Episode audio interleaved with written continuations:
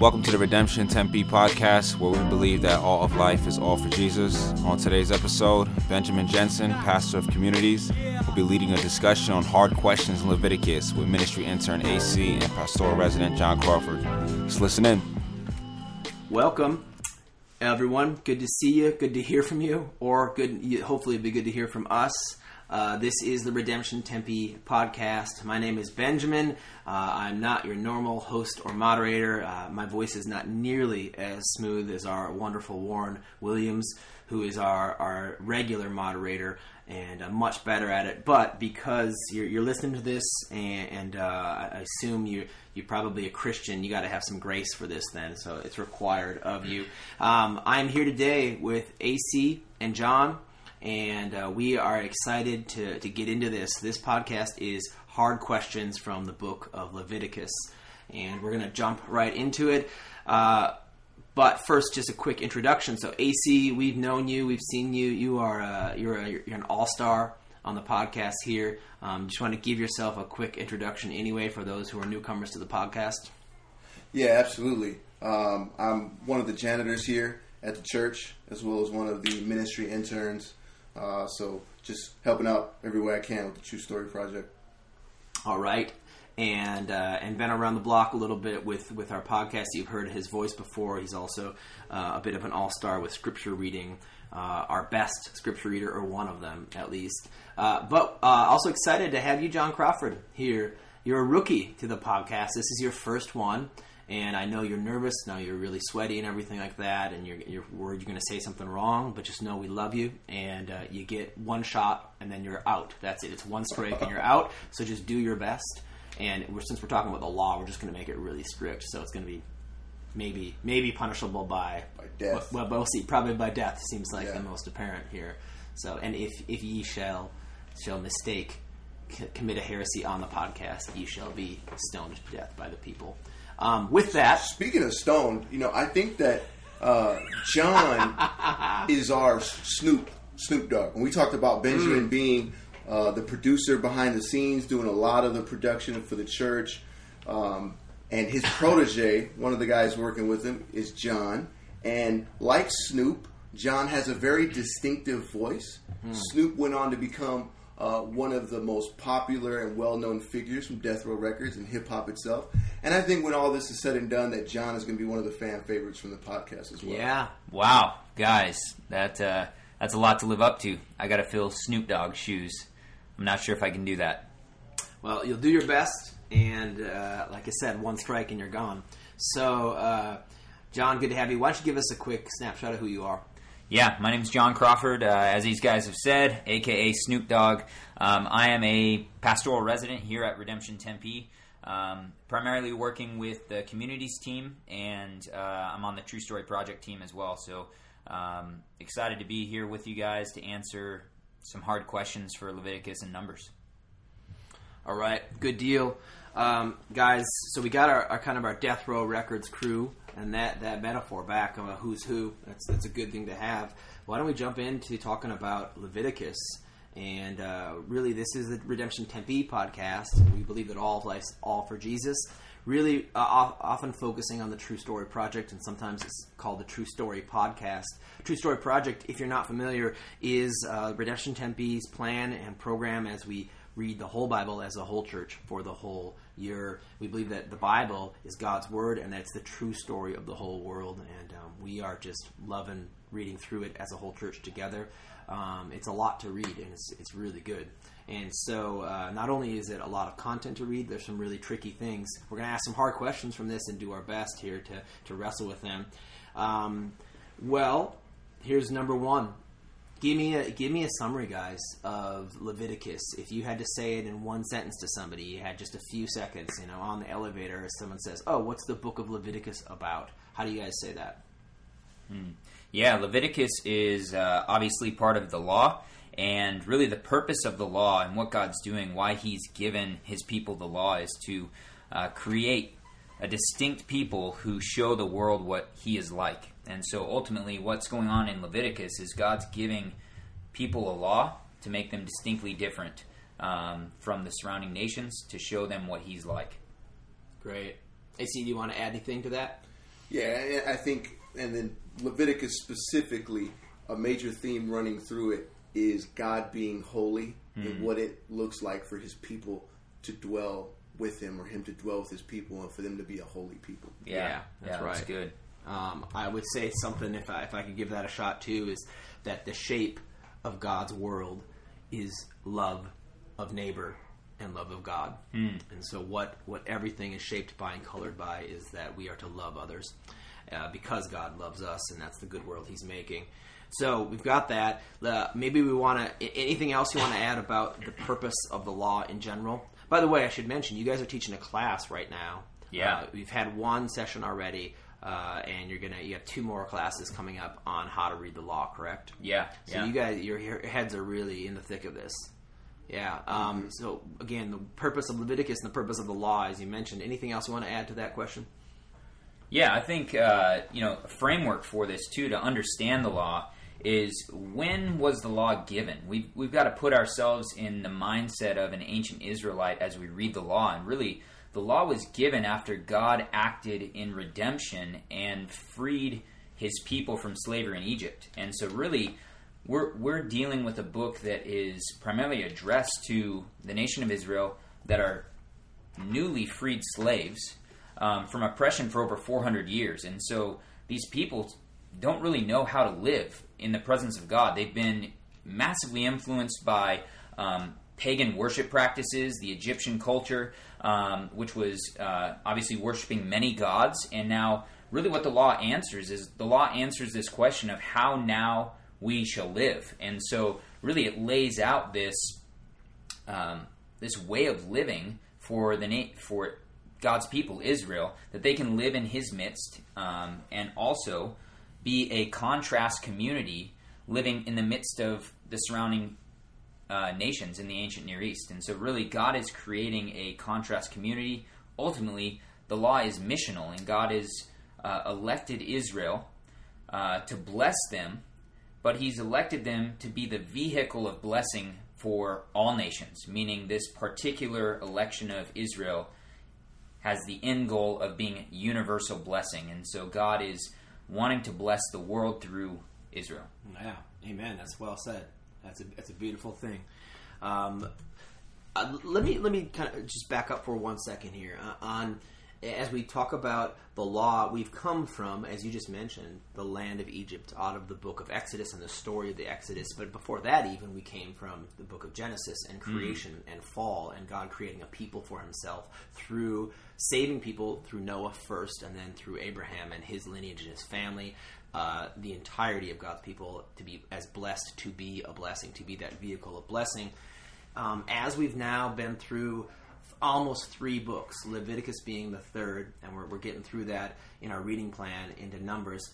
Um, any impressions, any big picture things you guys have just been struck by how God has revealed about Himself, or about humanity, or about you personally, or anything like that?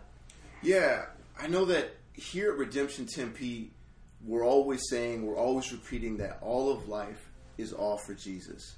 And that's not just some cool little saying that we say to try to make ourselves distinct or to be a hipster church. Uh, but I think that, or what I'm seeing and what God is showing to me as I'm reading through the True Story Project, what it means to know God and follow God really encompasses all of life. Even when you're looking at Leviticus and Numbers, look at the laws, they encompass all of life. Yeah, Yeah, that's good. yeah, Yeah, I think for me, uh, something that God's really uh, just kind of revealing to me um, throughout the story, and what I love about reading the Bible as as the true story is we see that in the garden, God is dwelling with His people. He creates Adam and Eve, and He's dwelling in their midst. And they have this close, intimate fellowship and relationship with God. And then when sin enters into the story, into the world, um, that relationship is fractured. But God is on this constant pursuit, and He's committed to pursuing His people in the midst of their rebellion, in the midst of them turning and worshiping other gods. But now we see in Leviticus that once again, God is committed to dwelling amongst His people, and He's made a way for them to enter into His presence uh, throughout all these sacrifices that we see, but He's dwelling in their midst again. yeah. That's fantastic. Uh, if I was going to throw an answer to that, just general observations, reflections on the whole True Story project, uh, I would say the encouragement of seeing very broken people in a very broken world being used by God.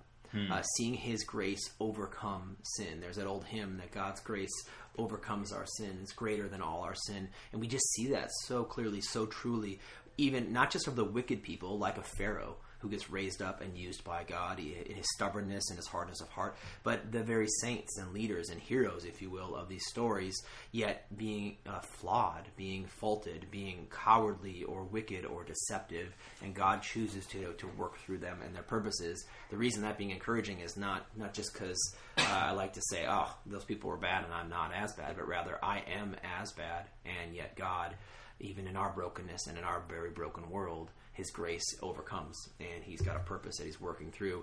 Um, yeah, so encouraging, isn't it? Just to be in these books and to be reading this together. I'm, I'm loving it to be reading this as a community. All right, so let's, let's, let's dive back into Leviticus specifically. First question was just about the purpose of Leviticus and really the purpose of the law to create a distinct people who show the world what God is like. Question two: How do I know which laws still apply today? Really big question. A lot of people asking this. A lot of funky questions in Leviticus. So, how do we know which laws still apply today?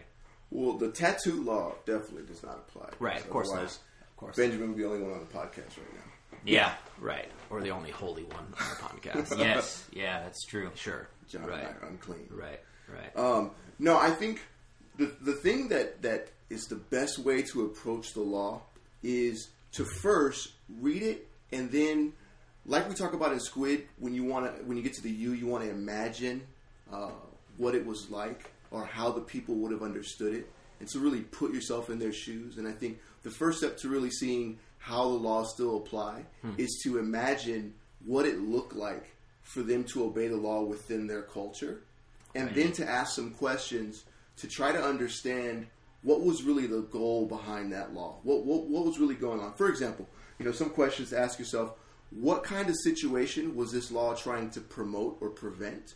Um, whose interests was this law aiming to protect? Who would have benefited from the law and why? Uh, whose power was this law trying to restrict? Uh, and what vision of society was God trying to promote? And just give you a little quick example to make that concrete. Um, when I think of the, the Jubilee laws, which every 50 years, um, if you sold land, the land was to return back to the owner. Um, so imagine what that would have looked like. Let's say that you're a young entrepreneur and you're buying up all these lands and you're making really good financial decisions and you're you're getting wealthy. And Leviticus would have allowed for that. Would have allowed for that those types of endeavors uh, to be good to do work. But let's say that you make some really poor financial decisions. You loot. You have to sell your land, and now you're essentially in poverty.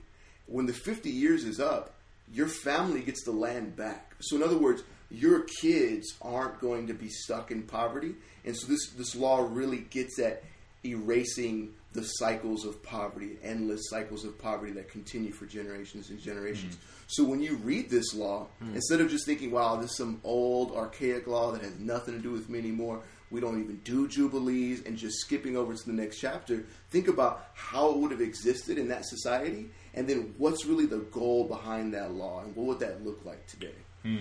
That's great. Yeah, that's that's helpful, and I think that that really, um, you know, the questions that you that you just gave us, AC, are really helpful to really get at what's God's intention for all cultures uh, with this law, because we believe that obviously the Bible is the Word of God, and we can't just completely do away with the law because it's in the Old Testament. It's still in His Word. It's for us today, um, whether that uh, whether it's a direct application or whether it's implications like how AC just kind of walked us through. But I think that's very helpful. Yeah, that's right. I think another thing too. I know, like if you look in your study Bibles, oftentimes you'll hear this, you'll read this, where the people will say, when it comes to the law, there's three types of laws. There's ceremonial law, like cleanness and uncleanness, washing, things like that. There's civil law, like how you're supposed to build your homes, uh, legal stuff. And then there's moral laws, you know, like love your neighbor and, and don't rob and things like that. And what they'll say is that the ceremonial and the civil laws are kind of fulfilled in Jesus, and so they're kind of they kind of pass off the scene and don't apply, but the moral laws apply. But I think that's really problematic because what's going to happen is you're going to read through a bunch of laws considered ceremonial or civil, and you're just going to skip right past them and think these don't apply to me at all. But really, behind even those laws is a huge moral dimension. When when the scribe asked Jesus, "What is the greatest law?" What did Jesus say? Did he say, "Well, some of those laws still apply, some don't"? No, he said all of the law is summed up in love God with all your heart, mind, soul, and strength, and love your neighbor as yourself. And Jesus saying that, love your neighbor as yourself, he's quoting Leviticus 19. Yeah. Yeah, yeah. And I think I think a, a great example of this too is that if we just do away with ceremonial or and civil laws, and we just say, well, moral is all that is binding on us today, um, we really ignore a lot of important moral principles and features of the ceremonial and civil law. And so, for an example, because really all of the laws have some sort of moral dimension to them. And so, one example of a civil law that uh, we shouldn't just do away with completely. Um, there are three different laws pertaining to slavery and how slaves ought to be treated. Um, two in Exodus 21, and then one law in Deuteronomy 23. And there are moral principles held up in these laws, and if we just say civil law doesn't matter and it's fulfilled in Jesus with ceremonial law, and we just do away with them, then we miss the moral principles and we miss the implications for our lives today and in our culture. Yeah, that's great. It's very helpful.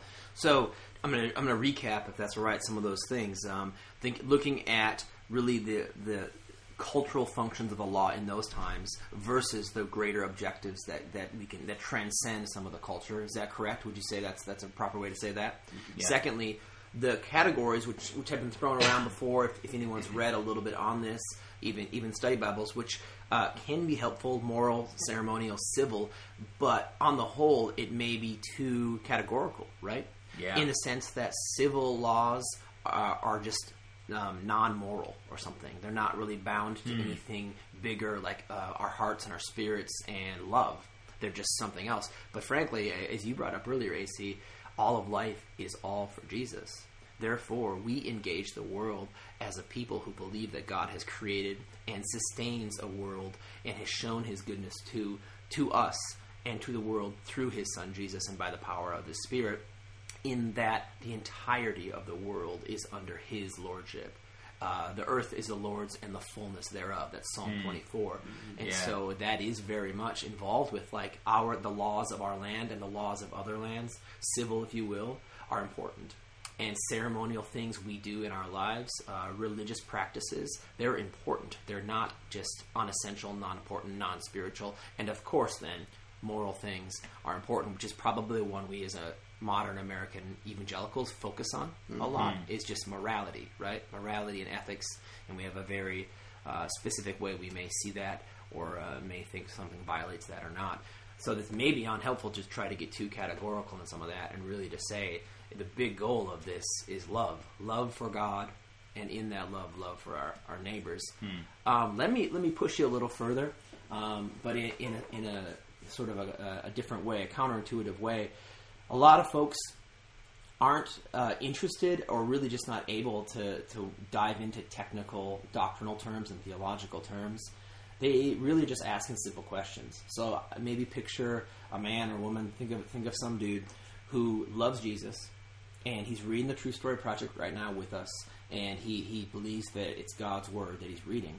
He's he's reading through Leviticus as we're asking people to do. He's being faithful, and he's saying, "This is kind of crazy. This is this is weird. There's some odd stuff in here. There's odd stuff about cutting yourself and like selling your daughter into prostitution. And and uh, I mean, I have friends with tattoos, and it says don't get tattoos, and then it also says uh, love your neighbors yourself. And so seems like some of these are really big, important things, and other things are very confusing.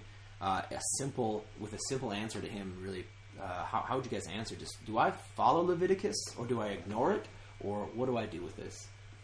Yeah, I think what you want to do is you want to understand the purpose of it.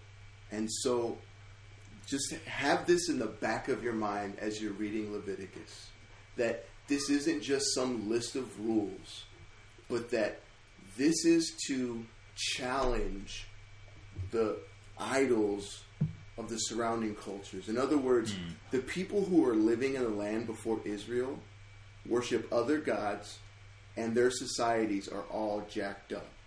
And so God is trying to make his society, his people, hmm. shine and show the love of God through the way that they live. Hmm. And so when you're reading through those, a lot of those laws aren't going to make sense initially because you may not have some of the background knowledge of the the false worship practices that the surrounding people had. But just know that in the back of your mind, this is you know like tattoos and, and mixing seed and mixing fabrics in the clothes. Like Yeah. just know in the back of your mind, this probably has something to do with worshiping false gods. Hmm. You know, and so ask yourself one, how do these laws show how the people were to love God and love love each other? And if that's not immediately clear, which it won't be without some of the background knowledge, just hmm. kind of know that God is challenging the way that the people in the land would worship false gods, and then you can just think through what would it look like in that area of life for me to live for Jesus faithfully.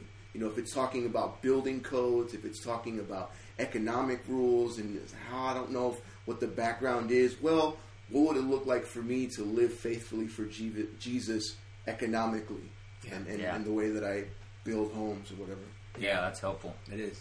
That's that's very good. Uh, I'm going to give a quick example. I think this is a really important piece from Leviticus 19:19. It says, "You shall keep my statutes. You shall not let your cattle breed with a different kind. You shall not sow your field with two kinds of seed, nor shall you wear a garment of cloth made of two kinds of material." So a guy reads that right and is like, ah, "I'm throwing away all my my Yeah. poly, my poly blend shirts. Just getting rid of this stuff. Get rid of them, man. It's sinful. And I, I saw this gardener who had both peas and carrots in their garden, and I'm going to go give them what Done. for. Yeah, that's Done. a sin. That's wrong, right? But no, rather to say, to frame it as a good God who, who shows his love and cr- helps us create a good world, or is creating a good world, even through sinful people and brokenness, and uh, these, these predominant lenses that we look everything through, which is love God, to worship God, love Him with all our heart and soul and strength and mind, and from there to, to love our neighbors. Yeah, that's very helpful. Um, here's here's a specific question: uh, What's the deal with all the ritual laws about cleanness and uncleanness? Yeah, that's man, Benjamin. That's a good question. There's all sorts of crazy laws when we're reading it from our 21st century Western minds. We're reading this and we're like, what is going on? These really obscure laws, and what we're what these laws are getting at is purification, right? And so, why is purification important? That's that's really the question here. Um, and really, it's because of God's holiness. And so, um, we said at the beginning of the podcast, AC mentioned that one of the major themes of Leviticus and the and the purpose of this book is to really show God's people how they can live in the midst of this holy God. And a lot of times, I don't think we have a, a good understanding of what holiness is exactly. And um, so, I want to give just a simple definition. Holiness means to be set apart or separate, or also to be utterly unique. And so, God is holy uh, because He is the source and author of all life. He's the creator and sustainer, which we know. And so, He is holy and set apart from everything else in creation. But not only is God holy, but since He is so good, the space around Him is holy as well. And this is where purification becomes so important. Because if Israel, if God's people, um, in this book of Leviticus are going to be able to approach this holy God, not only is He holy, but the space around Him is holy, there has to be a way in order for them to approach God. And so God gives these laws and these commands. He lays out essentially these steps where they can become clean. And so there's a lot of talk of clean and unclean, common or uncommon. And I think what's also helpful to understand is if something is unclean, it doesn't necessarily mean it's sinful because it actually talks about how sexual intercourse makes someone unclean. But as we know, sex is a good gift of God when it's enjoyed between a husband and wife in uh, covenant marriage. And so it doesn't necessarily mean if something is unclean that it's sinful, but in order to come into God's holy presence, one has to be purified. And so. Um, so I think that, that, that that's uh, a, a huge thing that we've got to that we've got to talk about is holiness. I don't know if you want to throw in anything on that as well, guys. Can we can we cast that then from Old Covenant in Leviticus into th- is that that true today to come into God's presence, a, a holy, righteous God? We that we have to be purified as well, and and if so, then how does that work in the new covenant? I think what's Yeah. really cool is that when you look at the Levitical law, if you were clean and you touched something unclean, it made you unclean. Right. Mm, yeah. Um, but what's interesting is that when you see Jesus come on the scene, you know he he touches a woman with the flow of blood, he touches a leper, Right. and instead of him becoming unclean, he makes them clean. yeah. And so, what you see is through Jesus, we are made clean. We are made holy. And like how it talks about in Hebrews, therefore we can boldly approach his throne with confidence, hmm. knowing that he has made the way, he has made us clean inside of God. That's right. So it's a similar timeless truth of God's holiness and and purity of approaching Him. Yet Jesus Christ, who is our all once for all sacrifice, our Yeah. great High Priest, who has made us all pure. Those who are in Him, those who trust in Him and are united to Jesus. In that, it's a beautiful thing to see that continuity for the whole Bible and really the whole story. Um, all right, I want to keep moving us along. Next question: Why are there so many animal sacrifices? And isn't that animal cruelty? Yeah, animal sacrifices are, are a huge thing, as we know. This is this is a bloody book, and so for a lot of people, that you know, it, it seems like there is animal cruelty going on because animals are being animals are being sacrificed. Um, but I think the way that we need to view this and read this, sometimes it takes a, a paradigm shift. Is that really what's going on? Is God's grace is at work here? Because the reason why sacrifice is even needed and why it's necessary is because of atonement. And so essentially, uh, what atonement is atonement's a way to deal with the problems of holiness and impurity.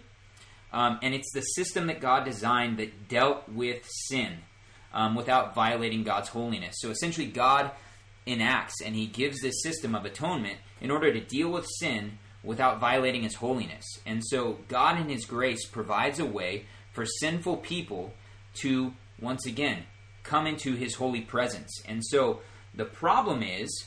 Uh, the sin that separates us, the evil that separates us from God, lives in each side of every human because of the fall. And so, really, if God wanted to get rid of evil, he would actually have to get rid of all of humanity.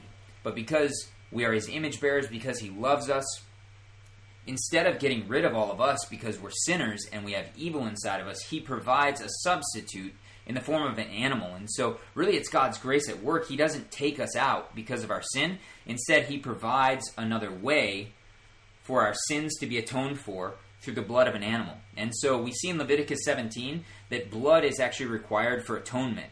And sin produces death. And all throughout life, still true today, from the beginning of the story um, to the end, sin will always produce death. And so when there is sin, something has to die. And if it's not you and I, if it's not the uh, the nation of Israel, if it's not God's people, it has to be an animal.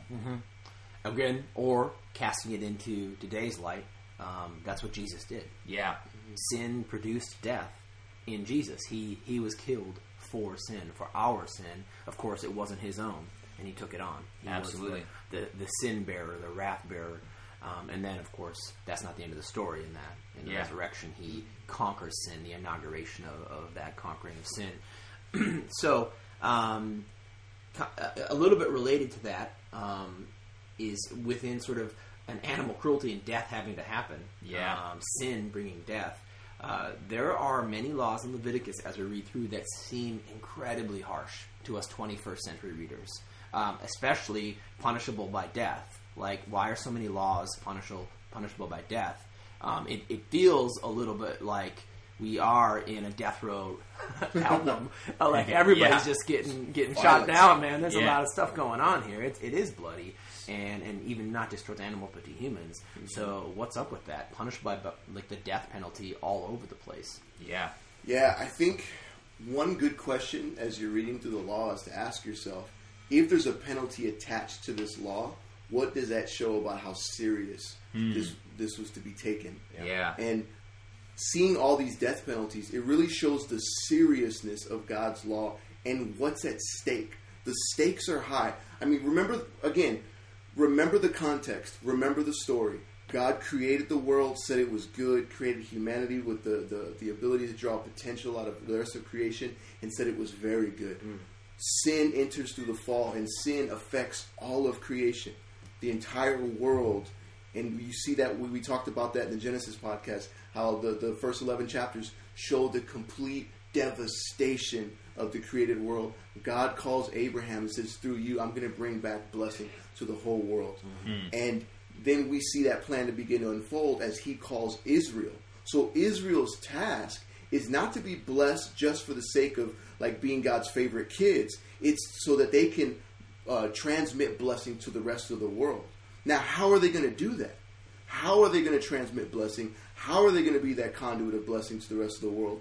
By obeying the law. Yeah. The law shows what it takes to bring God's blessing into the world. So if Israel starts to disobey the law, that erases their reason for existence. And the stakes are huge. The entire world is at stake. Let me give this little illustration. Um, I know we're, we're big into like superhero movies at this time and age. Imagine if Superman was a real person, right? And kryptonite was real. Obviously, kryptonite kills Superman, or at the very least, it destroys his ability to be Superman. It destroys the very thing that makes him Superman. Um, imagine that young Clark Kent, young Superman's grow up on this farm, and for some weird reason, I know it's a poor analogy, like down the street, there's a farm full of kryptonite. I don't know why people would be growing kryptonite. That's their thing.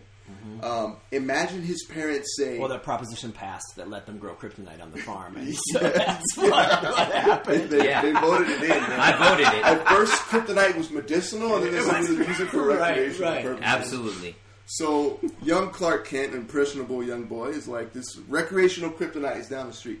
But no, this crypt, there's this farm full of kryptonite, and his parents say, "Do not go near the farm, or we will ground you." No, imagine if they say, "Do not go near that farm, or we will put you to death." That seems kind of a stark thing for parents to say to their child.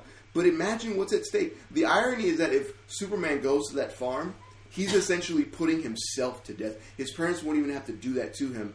So by hmm. placing that level of seriousness on the warning, the hope is that he will never go down that road and that he will live. Same thing with Israel. By disobeying the law, they're essentially killing themselves, erasing their reason for existence, and the whole world loses out on God's blessing. Man, that's good. That's Yeah. a helpful, helpful illustration. I want to add into that uh, for for a slightly different angle in the same analogy, if we can live with that one. So Clark Kent in his house, um, his parents are saying, "Do not go down there; it will kill you to go to that kryptonite farm." And he says, uh, and, and he says, "Oh, I didn't know you meant I couldn't go out the front door to not go out there." Which sounds stupid, but that's what he says. And they say, "Oh, okay. Well, n- do not go out the front door to go to that kryptonite farm. And in fact, we're going to lock the door so you can't get out. That's how serious it is." And then he still gets out, and he's trying to get get to the kryptonite farm, and he and he goes out the window. And they say, "What are you doing?" He says, "Well, you didn't tell me not to go out the window. You just said don't go out the door." So I went out the window. And they're like, "No, no, okay, we're putting a fence around the house um, that says you cannot go here. Go go past this. Do not because of kryptonite will kill you." And and Clark says, "Oh, okay, okay, I get it. Yeah, the fence. Like, don't go there. I I think I get it." So then he still leaves the doors. He goes over the fence. He climbs over that fence, and they're like, "What are you doing? This is going to kill you. This is bad for you." And he says, "Well, I didn't know you meant at night. I couldn't go over the fence. I went out the window and climbed over the fence. I thought you just meant during the day." And they say, "No, anytime, day or night, you can never go over the fence." Right? You get where I'm going. Like they keep adding, adding things into this, and Clark Kent still. As a fairly dull, uh, dim-witted Superman, um, keeps doing these things and saying, "Oh, I didn't know that's what you meant." Right? It's stupid. It seems really silly, but in reality, it feels like that's what's happening in Leviticus. We started with um, a covenant with God's people, with His saints like Abraham, and then we move into Moses leading the people out and getting the Ten Commandments or the Ten Words. But we have ten. That seems like well, that's significant, and that really covers a lot. But now we keep expanding into hundreds, over six hundred total. Can You guys just speak to that quickly about about that. How, how why, why do we have more laws hmm. in Leviticus than we did in Exodus and the Ten Commandments? Yeah, one one of the things is that uh, once again the the purpose of the law was to create this distinct community that would be a light to the surrounding nations to show them what God is like, so that if Israel kept the law, the surrounding nations would would see what God is like and they would want in and they'd want to be a part of it. And so the law in itself was supposed to make God's people different. What was going on is Israel, with the few laws, they sinned. And God gave them more laws. And they sinned again. And God gave them more laws. And they sinned again. And what was going on is because they were, once again, a, a people group that had been freed from over 400 years of slavery and been influenced by pagan worship and different practices, now they're living in the land surrounded by other pagan nations. And so, what was going on is they were participating in some of these false pagan worship practices, some things like child sacrifice, some uh, sexual sin, various things like that, um, that were going on in other cultures and contexts. And so, God is saying, no, don't be like the Canaanites, don't be like the Babylonians, don't be like all of these other ancient Near Eastern groups. So, when the Israelites would sin and fall into some of these false worship practices, God would give them more laws to make them distinct. Once again, don't be like the Canaanites. And you can see all throughout Leviticus, God reminds them and calls them to be holy because He's holy, calls them not to be like the surrounding nations that are doing these things many, many times uh, throughout the throughout Yeah. the book. And, and I want to throw in there uh, that the distinction of the people and the heart of God in giving the law is Yeah. because He loves us, Yeah, right? Just like Clark Kent's parents love him and know better than he knows, and say, "Don't do that because it will hurt you." God loves us. Yeah. This is this is out of His heart for the love of His people, uh, His everlasting love, and His faithfulness to us. And so, it is actually a beautiful story in that way, a beautiful picture. Um, moving to to another question: Why is there a long list of laws in Leviticus regarding sexuality? yeah. There's there's a lot of sexual uh, sexual laws, sexual practices, um, and you know I, I just just hit on it uh, a second ago, but that really what's going on with these laws is um, the surrounding cultures. Once again, we have to read the law, try to get into the mindset of an ancient Israelite. And so, what's going on in the ancient Near East, in Babylon, in with the Canaanites, with the various cultures that are surrounding the the Israelites? Um, there are all kinds of cultic uh, sexual practices. Um, there's cult prostitutes. There's child sacrifices. People are sleeping with um, various people in order to worship uh, pagan gods and false gods. And so, what God is doing, once again, in the backdrop of that culture, He's giving this law and telling His people, do not be like that. God is essentially bringing His creational intent to bear on a people where if Israel keeps this law, there will be shalom. And there will be how God intended things to be back in the garden will actually manifest if Israel keeps these laws. And so a lot of these sexual laws can be really weird for us to understand, like don't sleep with your daughter in law, don't sacrifice your child, don't sleep with the cult prostitute, you know, various things like this. But the reason why they were given is because these were the types of things that were going on in the surrounding cultures. Yeah, that's good. AC, you want to throw in anything?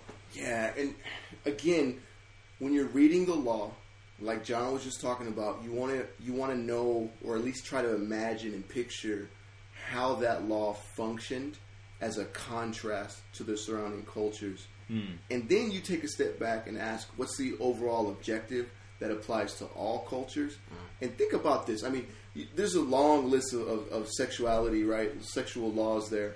But think about this. In, in Genesis, when God creates or gives that ideal one man and one woman, um, no divorce, but together forever. Think about if every single person who had sex only did so in the confines of marriage Yeah. and never divorced and never cheated. You would not have child abuse uh, sexually. You wouldn't have rape. You wouldn't have human trafficking Yeah. you wouldn't have the pain a lot of the pain of divorce from adultery you would have so far fewer broken families you would have what the bible paints as shalom Yeah. and you would live in a society where you're truly and fully human Mm. Right, man. Man, that's Yeah, good. That is. It's actually hard to imagine, even because it, it's so contrary to the world that we live in. Yeah. But to picture to picture that that is the type of society that God was actually his heart. He wanted to create that. If Israel had kept the law, that's that's what would have happened. But obviously, we know they didn't. and it's it's again shaping to us as God's people, as the church today too.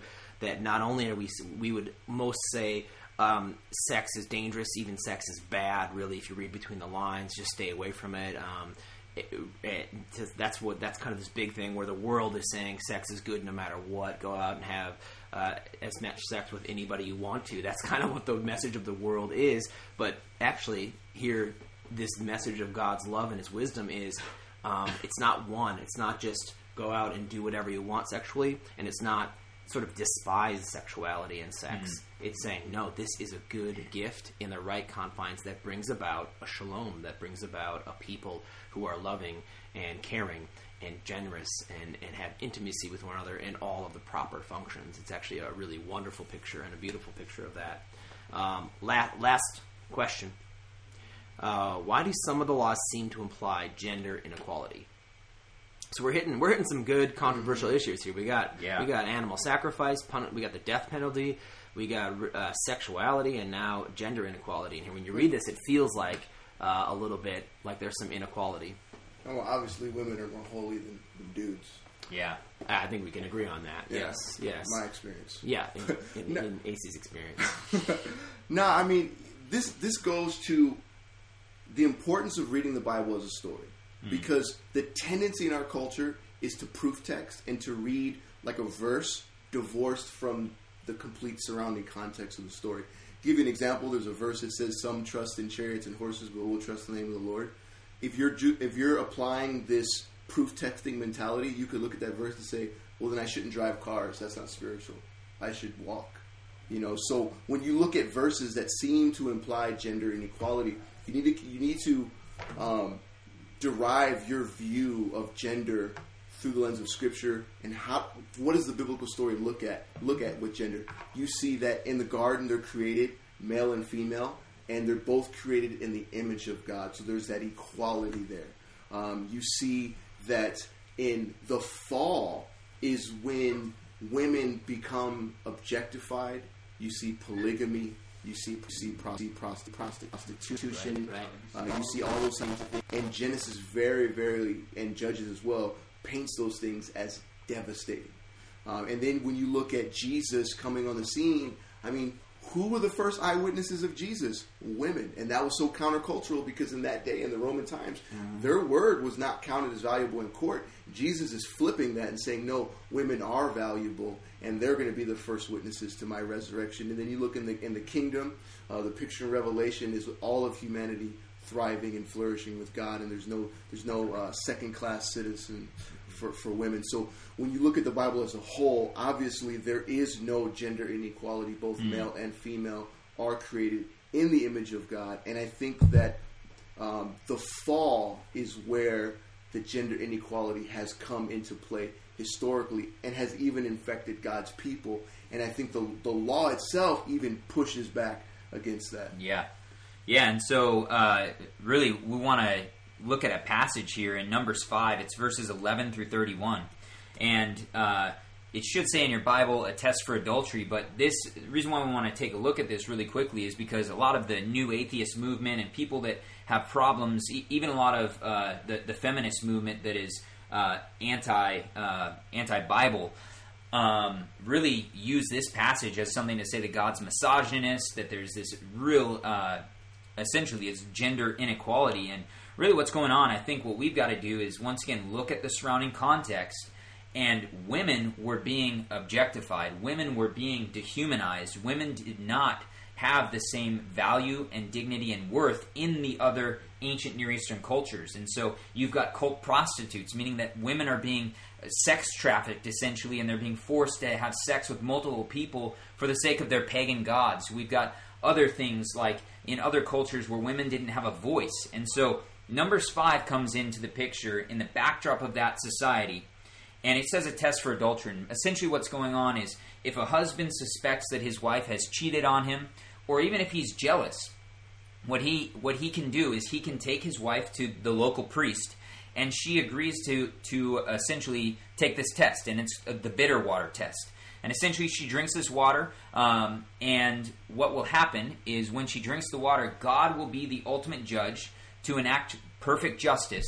And when she drinks the water, if she's guilty of adultery, a bitter curse will come over her body, and she'll become barren, and she'll be able to, she will be unable to have children. But if she's innocent, nothing will happen, and she'll be proclaimed innocent. Now, really obscure law, but in the backdrop of that society, what was going on in ancient Near Eastern cultures like Babylon is if a husband was jealous of his wife, he would simply throw her into a river. Well, the problem with that is in that time and place, women didn't know how to swim. There weren't swimming lessons. And so, naturally, thousands and thousands of innocent women who didn't commit adultery but their husband was jealous, they drowned and they were killed and they were innocent. And so, in the backdrop of that society, God gives this law in Numbers and says, This is the kind of community that I'm creating. A community will, where perfect justice will be carried out because I'm the just judge and I'm protecting against a biased test. And so, essentially, what, what happens here, where the gender equality actually happens, is that God dignifies women and he gives women who have no voice in that time and place he gives them a voice to be heard they can't just be thrown into a river to drown as if they're disposable objects no not at all god says these are my image bearers whom i love and in the context of a culture that says women don't have a voice and they're marginalized women are my image bearers they need to be treated with dignity and i will give them a voice and so you can start to see some of the beauty that's hidden in this law if we understand the ancient culture and context of the law. Right. Yeah, that's And- helpful. And you even look at like the laws that look out for widows. And I'm- not an expert on ancient Near Eastern culture. I could be wrong, but I think that you didn't see those types of laws in any of the surrounding nations. That they didn't care for widows like that. I mean, think of the book of Ruth when uh, Naomi and Ruth were there, and, and Orpah, and, and all the guys died, and so you had Naomi and Ruth as widows. Where did they go? They went Yeah. to Israel. Yeah. And Yeah. they went to Bethlehem where they were keeping these laws that provided for widows. And you see how Ruth and Naomi were able to thrive because of these laws that, that, mm. that looked out for the vulnerable women. Yeah, and I think just one other thing on this on this number five and women having dignity and value. Once again, creating God is creating a contrast community that should be attractive to be a light to the nations. And let's just go back to that picture of Numbers five. Let's just say a woman, an Israelite woman, living under God's perfect justice. Let's say that her husband was jealous and she was innocent of adultery. And she took the bitter water test through the local priest, and God, being the just judge, acquitted her and said she's guilty. She needs to be declared guilt. Uh, sorry, she's innocent. She needs to be declared as innocent, and no guilt will come upon her. Meaning that that'll change the way that she's perceived in the community, even as innocent. Now imagine if she interacted walking from from place to place. Let's just say that there was an interaction between the israelite woman who had been freed from this guilty accusation and a babylonian woman. What do you think that conversation would be as far as the babylonian woman who maybe some of her friends had been thrown into a river because they had they had jealous husbands and now she meets an israelite woman and the israelite woman says this is the way that my God operates, and this is the way that our society and our culture operates because this is the beauty of the law that He's given me. Imagine the beautiful con- the conversation that would happen between a Babylonian woman who doesn't have dignity, who doesn't have the value in her culture, and then an Israelite Right. woman. It just kind of shows you Right. really how beautiful it could be. it really brings to mind, you know, God's covenant with Abraham. You are blessed to be a blessing, and and what Isaiah says later, like a light to the nations. Yeah. That's what we are called to be as God's people. And here is the light shining of a of a world and and a culture and a society that is full of peace and full of love and has mercy and patience and kindness and thinking about others um, and and and is good to people and, and all of those things is true. And so I think that's a huge piece to end on, just the using our our imaginations or even prophetic imaginations, if you will, to think uh, this is the world that God is shaping even now, and it, the law is part of that shaping of it to say, look at a beautiful and good world. Um, as Jesus said in Revelation 21, behold, I am making all things new and really bringing us back to this this to the to the beauty of the Garden of Eden, and yet even better in a garden city one day, right? The already we're not that not yet there, but we're it's already inaugurated, and the kingdom's already here in Jesus, and we see that all the way back into the law and the story of God. Fellas, thanks so much for talking and Yeah. for just sharing. These are really heavy and important topics, um, and uh, we just appreciate you guys being here. And I hope you enjoyed it, all you out out there in listener land. Um, we will see you next time talking about some implications for the book of Levit- Leviticus and for modern day implications. Uh, we'll see you then. Snoop. Peace.